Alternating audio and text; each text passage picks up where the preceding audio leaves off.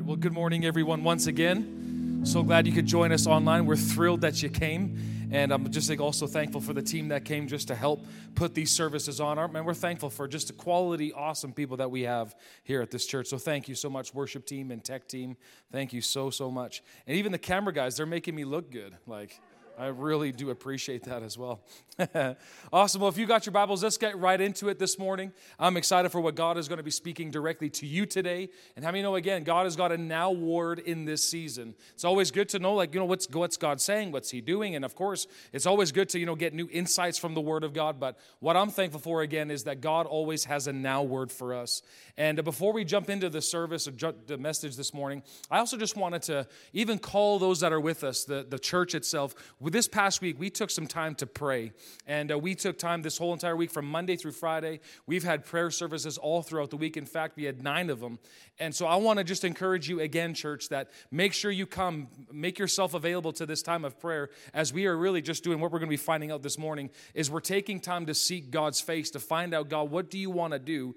And, in order for God to do anything on this earth, how many know he is moved by our faith in him, and prayer is just an avenue to give God access into our province, into our city, and into our nation. And so I'm just so thankful for those that came out. Thank you for those that did come out this past week. And I want to encourage you, if you haven't had the time to come this yet, this is your week, so make sure you come. We need you. We need your faith. We need your strength that you bring in the Spirit, so come and get your prayer on and watch God move on behalf of the prayers of his saints. And that's just what we're doing, and we're going to continue to do so because this is what we got. This is how we win. This is how we bring in the kingdom of God in this season. Amen. All right. So John chapter 17, I want you to turn there again this morning. And I want you to see again, this is the prayer that the Lord prayed just before he went to the cross. And I want to just bring it to your attention again this morning. He says this in verse 14, I have given them, talking about your disciples, his disciples, us, your message, and that is why the unbelieving world hates them. So again, why does the unbelieving world hate you? Because of the message that you carry. How many know that you are a message carrier? You possess it. That's what you are. Everything about you, your testimony, what God has done in your and my life is now a word that God has done for us. It's our testimony, and it's powerful. So of course, we got to share that. We got to let that out, and that's why the unbelieving world hates us, is because of the message that you and I carry, the message we receive from the Lord, the message we heard about the gospel of Jesus is powerful. He says this, their allegiance is no longer to this world because I am not of this world. 15, I am not asking that you remove them from the world, but I ask that you guard their hearts from evil, for they no longer belong to this world any more than I do. Your word is truth, he says, so make them holy by the truth. So again, that word holy could also be translated or set apart. So what sets you and I apart from everything else that we see in the Word or in the world is the Word of God.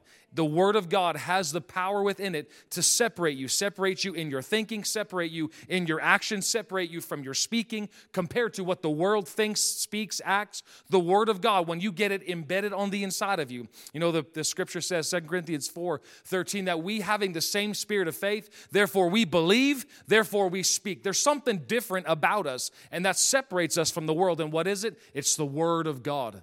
So you and I, when we take the Word of God, get it down on the inside of us, you start to think different, act different, talk different, because you're from another realm. And that's the whole premise of what this series has been about, is that you and I, we is different people from a totally different realm. Therefore, we ought to act like the realm that we're from. Amen. All right. Awesome. Gotcha. Now, let's look at this one verse again, particularly, John 17:14. I want you just to see it in the Message Bible here as well.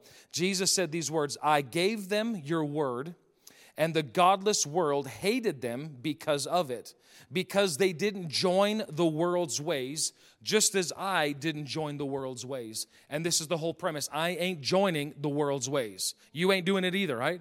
I know that's not proper English. I'm sure my wife is cringing as I'm saying that. Maybe not. Okay, but I ain't. I'm not doing it. I'm not going to join in the world's ways. Why? Because the world's ways don't work. I'm not going to get involved in their depression. I'm not going to get involved in their lack, in their frustration, in their bitterness, in their hatred. I won't do it, because Jesus has called you and I to live from a higher level, from another level, and he revealed it by demonstrating the Father to us and revealing his word to us. So you and I, really, we have an invitation to operate from another realm. and it is amazing that God has called us and invited us and graced us to actually live in it. Now, so what I really, again, had on my heart, this last week we talked about joy, that my source of joy is from another realm. Well, this morning I also want to just bring this to your attention again today, is that our strength comes from another realm. Our strength comes from another realm. And I want you to go here in Ephesians chapter 6 and verse 10. I'm excited about this morning. Whenever you're watching this, I'm excited about it because I know God's going to get some things across to you that's going to stir you up to see Him in a different light. And this morning, again, I want to just talk about strength. I mean, no, we need strength in this time. We're talking about strength from God that is able to keep standing, and having done all to stand, you just keep standing. These are commands that you see God telling His people, I need you strong. Be strong and courageous before you possess the land. I mean, no, God needs a strong church in these last days to not only reveal the kingdom of God, but also to usher in the kingdom of God before Jesus comes to get us back. He's looking for a strong church, and that's our call. This is why we are in this city. This is why you and I are in this province. This is why we are in this nation. You and I, Impact Life Church, you are called of God to be strong in these last days. And it was even prophesied. This was something I remember as a kid, sitting again in the front row, and we'd had a lot of guest ministers come through it, and at one of the particular, this lady just had a word, and she kind of just stopped her service and said, we see this church. This will be a strong end-time church. And I believe that with all my heart because you and I are part of it, the strong church of the Lord Jesus Christ. Now he says this in Ephesians 6:10, in the Amplified, he says, in conclusion, he says, be strong in the Lord. Say with me, be strong in the Lord. Then the Amplified again amplifies it. He says, draw your strength from Him and be empowered through your union with Him and in the power of His boundless might. Now, I want you to know, I want to draw to your attention, look at this again, draw your strength from Him. Draw your strength from Him. Again, this is an invitation to receiving from a higher realm. Draw your strength from Him. God is not saying, be strong in yourself. And He's not saying, look to mere mortal human beings to give you strength. He is personally inviting you to get strength from Him. That's a great invitation. So God is simply saying that I want you to get your strength from me. So what does this look like? Or how do I get my strength from the Lord? How do I get it? How do I access it? Listen, it's amazing. We're going to get into this. Now let's go to Isaiah chapter 40. Again, a verse that you may have heard, but I really want you to see it in a different light because, I mean, no, we need God's strength imparted in us so that we're able to fulfill everything that God has called us to do. In order to fulfill your personal mandate that God has given you while you're on this planet, and then collectively as a church, in order to fulfill what God has called us, in order to push this limit, push the final, just to get across the finish line, God needs a strong church, so we need strength. How do I get it? What does it come from? What's the source of all this? We know it's God, but how do I tap into it? And Isaiah chapter 40 and verse 31 in the Amplified brings it out real clearly here to us. He says, but those who wait for the Lord. I want you to say that with me. Wait for the Lord. One more time. Wait for the Lord, who expect, who look for, and who hope in Him shall change and renew their strength and power.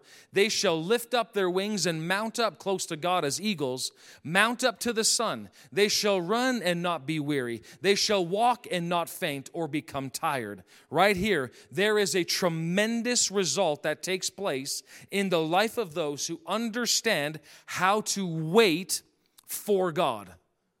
Wait for God. Not waiting on God, waiting for Him. And that's what we're going to get into a little bit this morning is how do I wait for Him? I'm not waiting on Him because there is a difference. Now, also, when you understand this, and there's tremendous results that come from waiting for God, but at the same time, waiting for God is never wasted time. I know that's something that I can't even get in my own personality. A lot of times I'm looking, going, man, I need to create something. I need to see something being done. I need to see something. But how many know sometimes just waiting for God is powerful? That's where it all begins. And I want you to see this from the scripture this morning. Again, you've probably heard this verse in Daniel 11:32, that the people who know their God, they will be strong and they will carry out great exploits. right? That's what the word says. So the people that know their God, not just know about him, but have intimate working knowledge of who God is, it says they will be strong. So you and I, we don't have to go, oh, God, can you please give me strength? I need strength. I need strength. The Bible doesn't tell us anywhere to pray for it. It tells us those that know their God, the result of knowing God is you will be strong. It's a characteristic of it. Because I know who my Father is, therefore the strength of God, I can partake in it. So that's key and that's vital. And he says you'll carry out great exploits. But Isaiah 40:31 now actually gives us a key. If you're wanting to see a little bit deeper, if you're wanting to see the notable miracles, if you want to actually see powerful things happen in your personal life, the key to seeing these things is waiting for God. Waiting for him. This is so crucial, again, in this time, in this age. And I want you to, again, put your eyes on this verse, Isaiah 40, verse 31. And let's look at the results again of what waiting for God, what happens to us or what comes to us. Number one is this, renewed strength and power. Renewed strength and power, number one. Then he says, you will mount up as eagles. You will run and not be weary. You will walk and not faint or become tired. So let's just bring this up here for a moment this morning. Is this the difference between waiting for God and waiting on God?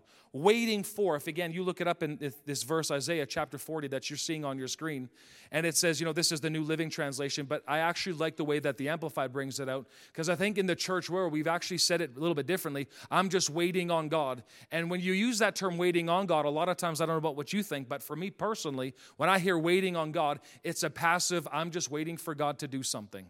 I'm just, waiting on God to give me direction, or I'm just, waiting on God to bring this to pass into my life, or I'm just waiting on God for this whole, COVID restriction thing to lift. I'm just waiting. That is not what this tense is saying. This is not what the prophet Isaiah, the Spirit of God through him, is actually revealing to you. And it's not just passively waiting, going, okay, God, it'd be great if you did something now. We're kind of tired of this thing. Like, this has been a long time now. Let's see there's something happening. He's saying waiting for God is different. And the Hebrew word for it is kavah. It means this. It's a binding together. It is to means to expect and to look patiently for. So this again, waiting for God is action on our part, looking for him, looking to bind my heart with his heart. And again, like just what I said before this is what we've done all week here at the church, is we are taking time looking and waiting for God. We're looking for him. We're getting our hearts entwined with his so that we, the church, can speak out what he's revealing to us. We're not just sitting at church going during this prayer time, okay, God, like be great to see some things happen in our province now. No, what we are doing is we are actively looking for him.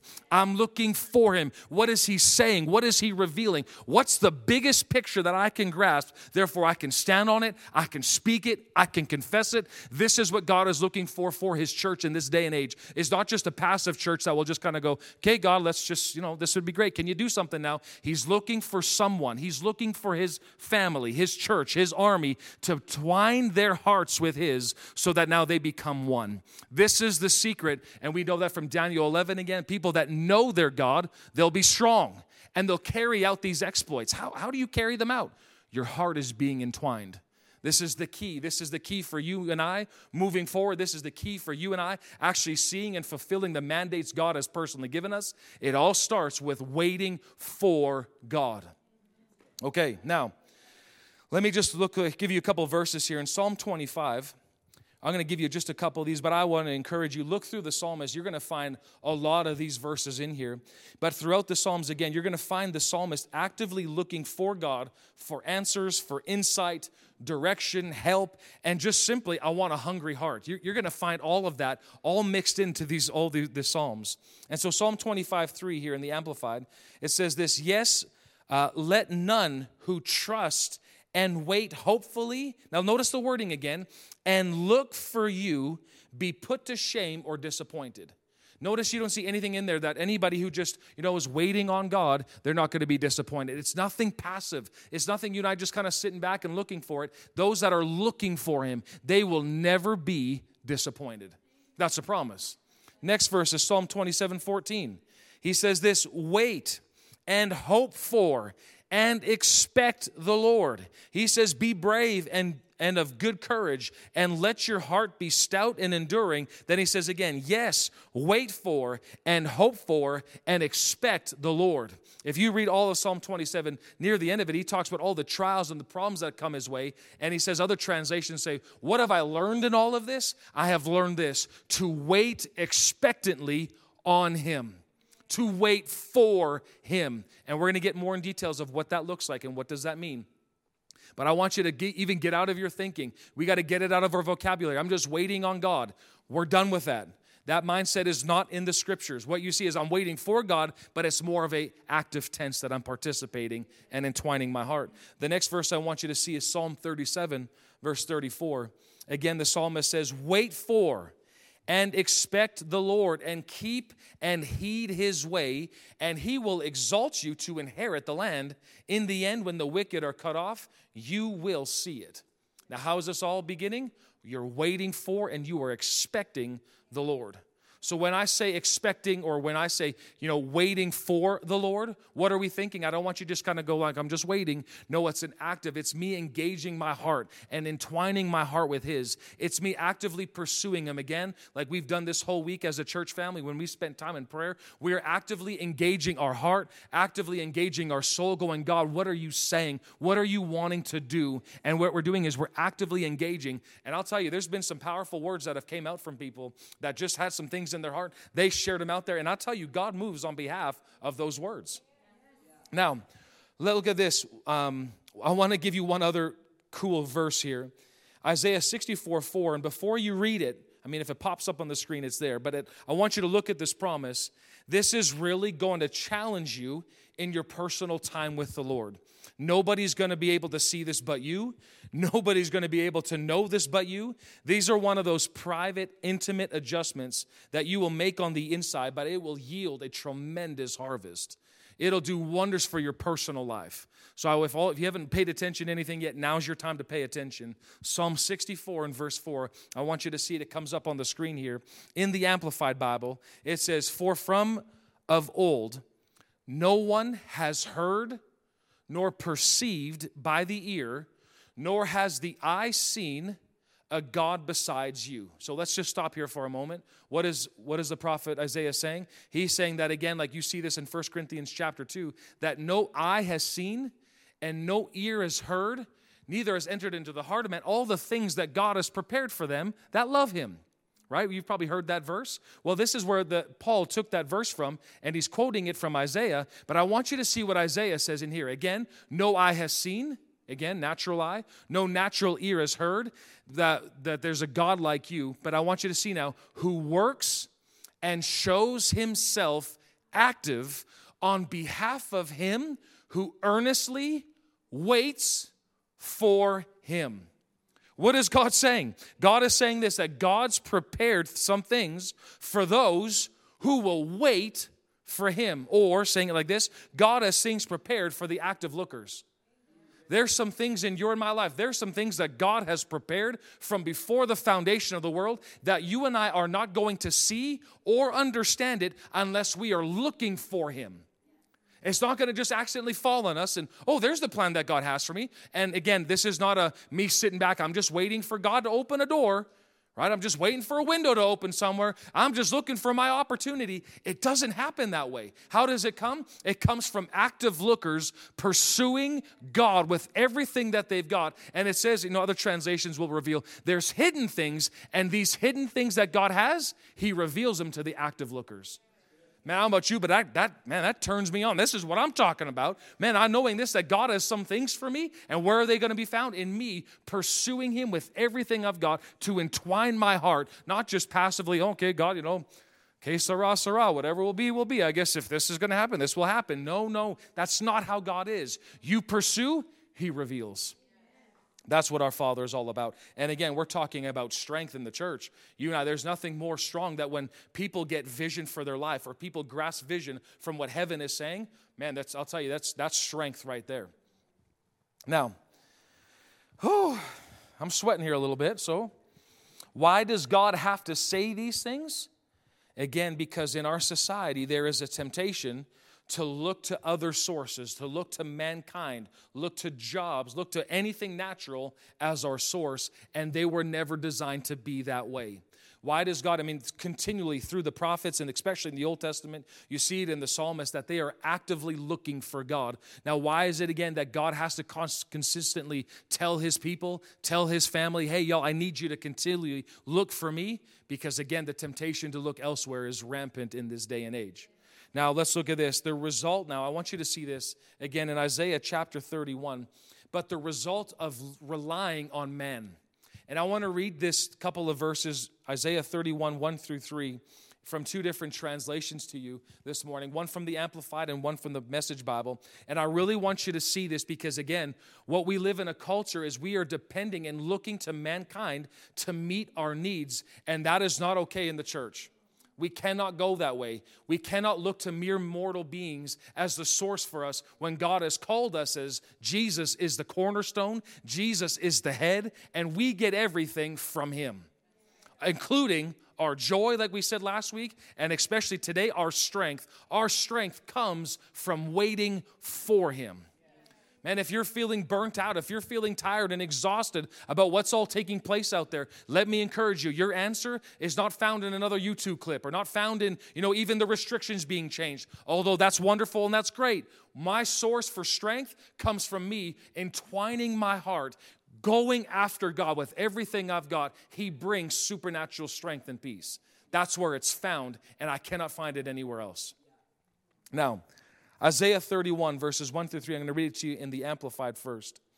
In verse 1, he says, woe to those who go down to Egypt for help, who rely on horses and trust in chariots, because there are many, and in horsemen, because they are very strong. But they look not to the Holy One of Israel, nor seek and consult the Lord. Verse 2, and yet he is wise and brings calamity, and does not retract his words. He will arise against the house, the whole race of evildoers, and against the helpers of those who work iniquity. Verse 3, now the Egyptians are men and not God, and their horses are flesh and not spirit. And when the Lord stretches out his hand, both Egypt who helps will stumble, and Judah who is helped will fall, and they will all perish and be consumed together. Whoa. What is God saying with this? Here's the deal. God is saying this. You who choose human assistance instead of me, you're going to fall along with what you chose. This is what God is laying out. So a question I want to throw out to you this morning is this. When you are in a tough situation, when you are facing problems, when everything seems to be going in the wrong direction, do you consult him first? Do you trust him first? Most of the time, I know this, I'm guilty of this my own self, that I consult God after I've tried my one or two different options or, things that I could go down that road. And at the end, they didn't work. So what I do, I think I should pray about this. That's not okay. God is supposed to be numero uno. He wants to be consulted first. And this is all part of waiting for God, seeking and going after him. Because again, what's the result? Because again, in those times where I've sought counsel from the outside, again, there's nothing wrong with it. But first and foremost, I need to go to my source. Because when I'm waiting for God, my strength is renewed. I will run and not get weary. I will walk and not get tired. That comes from him. It doesn't come from anybody else. It comes directly from him. And this is what God is calling his church to again, is I need you back with me. I need you looking, searching for me. I need you waiting for me. Not just waiting on me, waiting for me attentively, coming after me. Because again, I got everything that you need. Right? Now let me just show you one more time. From the Message Bible, he says this in the Message. Doomed to those who go off to Egypt, thinking that horses can help them. Impressed by military mathematics. Awed by sheer numbers of chariots and riders, and to the Holy One of Israel, not even a glance, not so much as a prayer to God, still he must be reckoned with. A most wise God who knows what he's doing, he can still call down catastrophe. He's a God who does what he says. He intervenes in the work of those who do wrong, stands up against interfering evildoers. Egyptians are mortal, not God. And their horses are flesh, not spirit. When God gives the signal, helpers and helped alike will fall in a heap and share in the same dirt grave. Man, there it is. So again, let me bring this up to you. Let me ask you, what do you do in a time of trouble? Where do you go or who do you look to in a time of lack? Who do you look to in a time of sickness or of pain or in the time of stress? Who do you look to? Because again, the enemy's role and what he's interested in doing is to distract or divert our focus from where we're looking into things that are around us. And I can honestly say there has probably not been another generation like that we're living in today, where a world full of distractions. And the enemy, he's good at it. He understands distractions. He knows mankind. He's been around for a long time, and he knows how our makeup. He knows what makes us tick. And so distraction is the ultimate key, what he'll use. And so this is what the enemy's goal is, to get you and I distracted off of our source and looking to mere mortals, looking to flesh to fulfill the need that only our source can provide, which is God. Amen? Now, the bottom line to all this is this: and no matter what comes my way, I'm not going to do a thing until I consult God. Come on, let's say that together. I'm not going to do a thing. Say it with me real loud, everybody. I'm not going to do a thing until I consult God. I'm not going to move. I'm not going to take a step until I first say, Lord, what should I do in this situation? Lord, what do you see about this? And I'm actively pursuing and I'm engaging my heart with his to hear from him. This often sounds like Matthew 6:33, that seek ye first the kingdom of God and his ways, and all these things will just be added unto you. But God needs to be first. He needs to be first. Again, in this time that we're in, the season that we are currently in and about to go into, listen, church, the only source we have is Jesus. He is the source for everything that we need. So our eyes must be fixed and glued on him as that source. Now, lastly, I want to just give you an example of what waiting for the Lord looks like. So I want you to turn to 2 Chronicles chapter 20 for a moment. And we're going to read a couple of verses here, and because it's so powerful, it's so cool to see. But you see this continuously a lot in the Old Testament. It's a lot of different stories, and it's all about kings or priests or just men and women of God who went after God, who waited for God to give them direction and clarity. I mean, the whole life of David, you can find that. You know, obviously a couple times he had messed up a few, as we know. But there's been constant times where he searched for God. He waited for God to get an answer. Should I pursue the enemy or should I wait? And there have been times God said, go, I'm with you. And other times he would say, wait, don't go. So you and I, we can't just go, well, this was what the victory I had last time, so I'm going to just assume this is what he wants me to do again. No.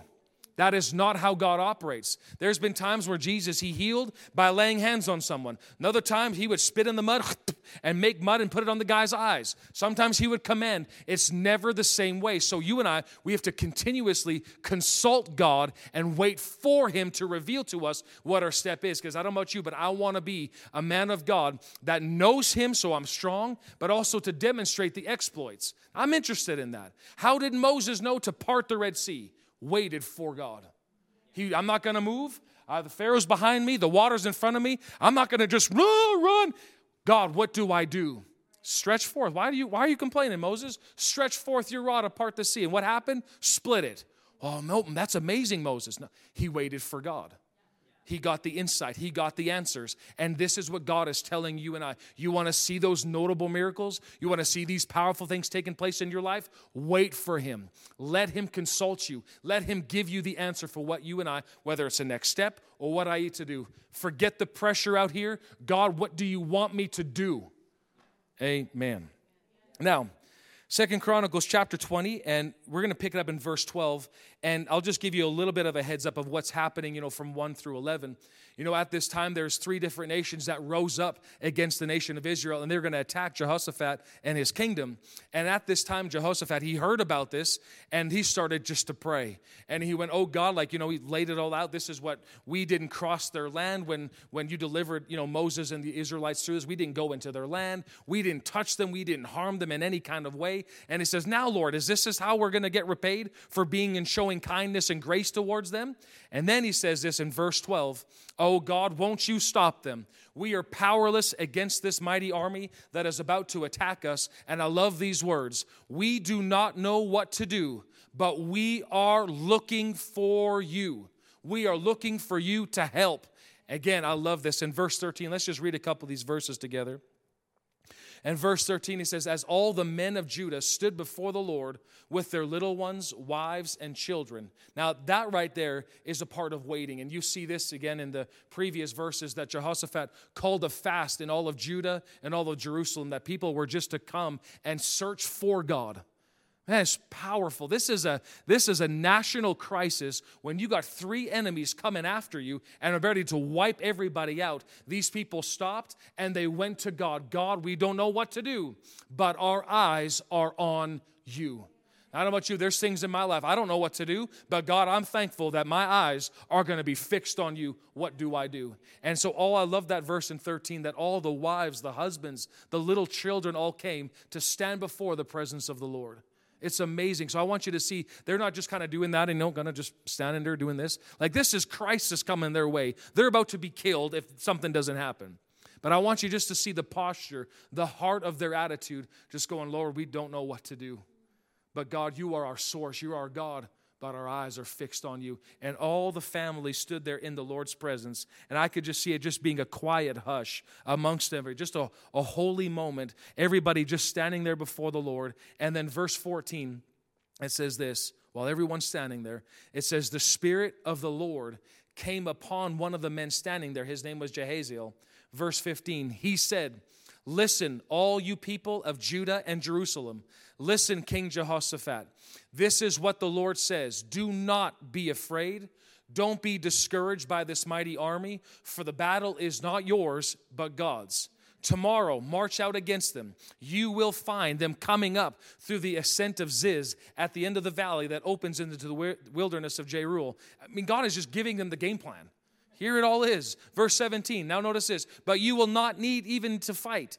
Take your positions, then stand still and watch the Lord's victory. He is with you, O people of Judah and Jerusalem. Do not be afraid or discouraged. Go out against them tomorrow, for the Lord is with you. Man, I love that. Then now notice again what happened after they heard this word. Now, before I read verse 18, all these verses, 17, 16, 15, all of that, how could the Spirit of the Lord come upon somebody and declare the game plan of the enemy and tell Israel, this is what you're going to do. National crisis is coming your way. National crisis averted. How did we get to that point where we can see this and go, whoa, man, this is powerful. This is exciting. We read this and we go, whoa, that's what I'm talking about. God is for me. Man, who no enemy can come against me. What preceded all of that is a group of people, the nation of Israel and Judah, standing before the Lord, searching for him. They went after him. God, we don't know what to do, but our eyes are fixed on you. And because of that, God likes being first. He likes being the first person I go to in any kind of situation. Sickness tries to attack itself into my body. God, this is what's going on. And what happens? He consults me. He reveals the plan and says, hey, this is what we got to do here. He knows. Let him be God. Yeah. Man, I love that. Then after they heard the game plan, they heard, hey, God is with you. You don't have to fight this battle. It belongs to the Lord. Verse 18, he says, then King Jehoshaphat, he bowed low with his face to the ground, and all the people of Judah and Jerusalem did the same, and they worshiped the Lord. Then the Levites from the clans of Kohath and Korah stood to praise the Lord, the God of Israel, with a very loud shout. Man, I'm sure that place, it just shook the ground that they were standing on. Because could you imagine, tomorrow, if you don't hear from God or something doesn't take place, my family is dead. I'm dead. Everything I know is completely wiped out. Then God reveals the very playbook of the enemy, tells them what valley they're going to be coming in through, and he says, hey, don't even worry about it. You don't even have to fight this thing. Okay. Send the worship team out. Put them out in front. All right? Then in verse 20, here we go. He says, early the next morning, the army of Judah went out into the wilderness of Tekoa. On the way, Jehoshaphat stopped and said, listen to me, all you people of Judah and Jerusalem. Believe in the Lord your God, and you will be able to stand firm. Believe his prophets, and you will succeed. Verse 21, after consulting the people, the king appointed singers to walk ahead of the army, singing to the Lord and praising him for his holy splendor. And this is what they sang. Give thanks to the Lord.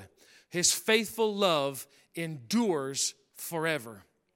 Now, I want you just to see this again for a moment. You know this verse. You know how the story ends. But at this time, this is a real-life situation where a complete nation is about to be wiped out, and yet there's so much confidence, so much strength in that nation. Why?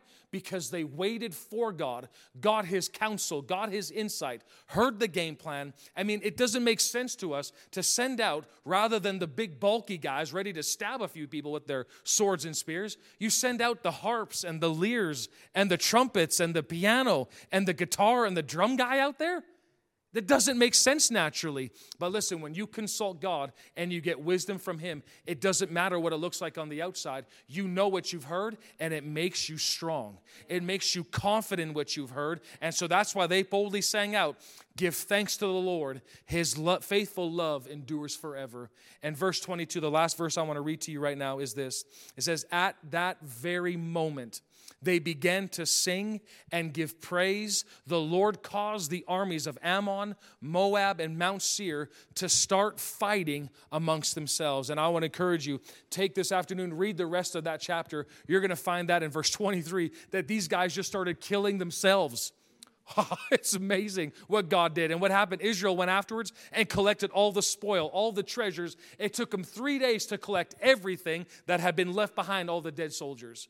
God is for you and I. He's with you. He's on your side. But you and I have to give Him access. And how do we give Him access? I'm waiting for God. So again, waiting for God, what is it? It's not this passive, I'm just hoping something happens soon. Waiting for God is me attentively going after and seeking Him out, seeking His heart, getting into His word. Father, I'm coming to you. I have this request. I have this thing that's coming up against me. Lord, what do you say? And I'm attentively listening. I'm spending time waiting for Him to hear what He's going to say to me. And in doing that, the results are very clear, that He will renew my strength. No matter this thing's trying to kick my butt, trying to take me out, He will renew my strength. Amen. So this morning, we also wanted to take some time actually to remind you and I of what Jesus has already provided for us. And we're going to receive communion together as the church family. We're going to stand and we're going to receive healing for us, for the whole church, and because we know God has already said some things in His word. Yeah, and I feel like one of the greatest tools He's given us for strength is the gift of remembering. Mm-hmm. And that is part of what communion is for, really, is to remember. Jesus commanded us to. He said, take this bread. This is my body broken for you. Take this wine or this juice.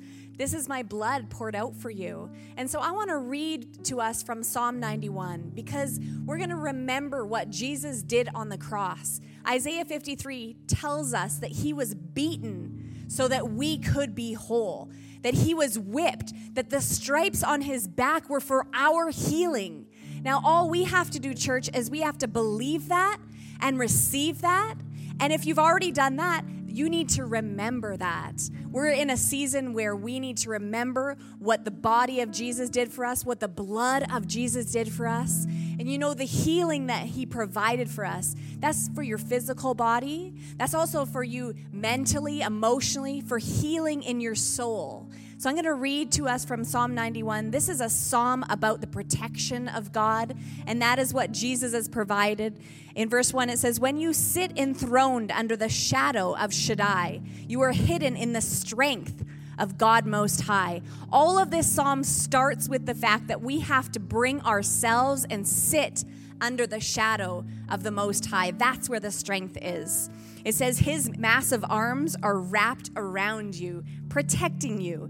You can run under His covering of majesty and hide. His arms of faithfulness are a shield keeping you from harm. You will never worry about an attack of demonic forces at night, nor have a spirit of fear or nor have to fear a spirit of darkness coming against you." We don't have to fear a thing, whether by night or day. Demonic danger will not trouble us, nor will the powers of evil be launched against us. Now hear this in verse 9. When you live your lives within the shadow of God Most High, our secret hiding space, we will be shielded from harm. How then can evil prevail against us or disease infect us? We have literally needed to live and stand on Psalm 91 for this last year in a way that we never have before, believing that we cannot be touched, believing that we cannot be taken out by sickness. Thank you, Lord, that He sends His angels with special orders to protect us wherever we go, defending us from all harm.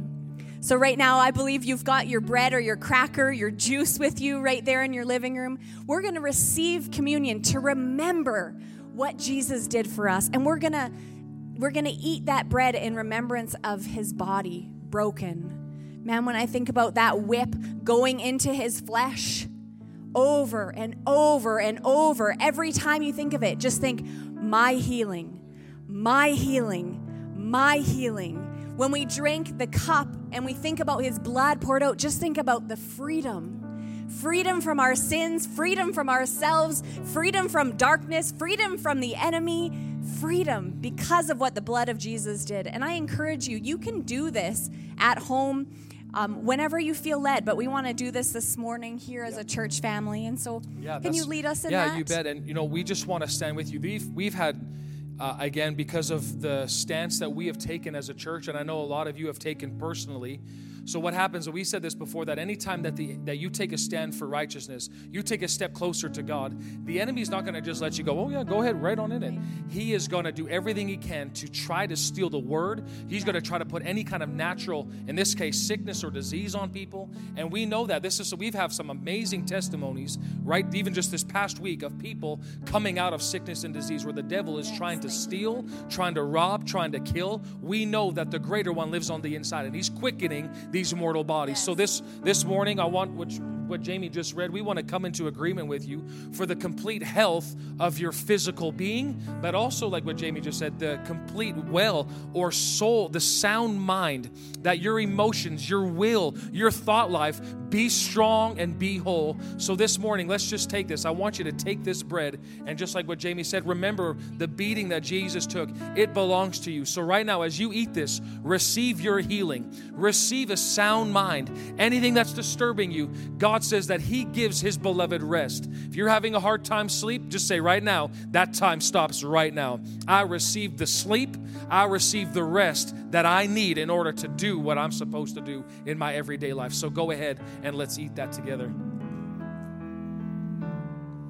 Awesome. And the next part of this too is that we actually can take our juice here. And Jesus said to drink this and remember the covenant that I've established in my blood.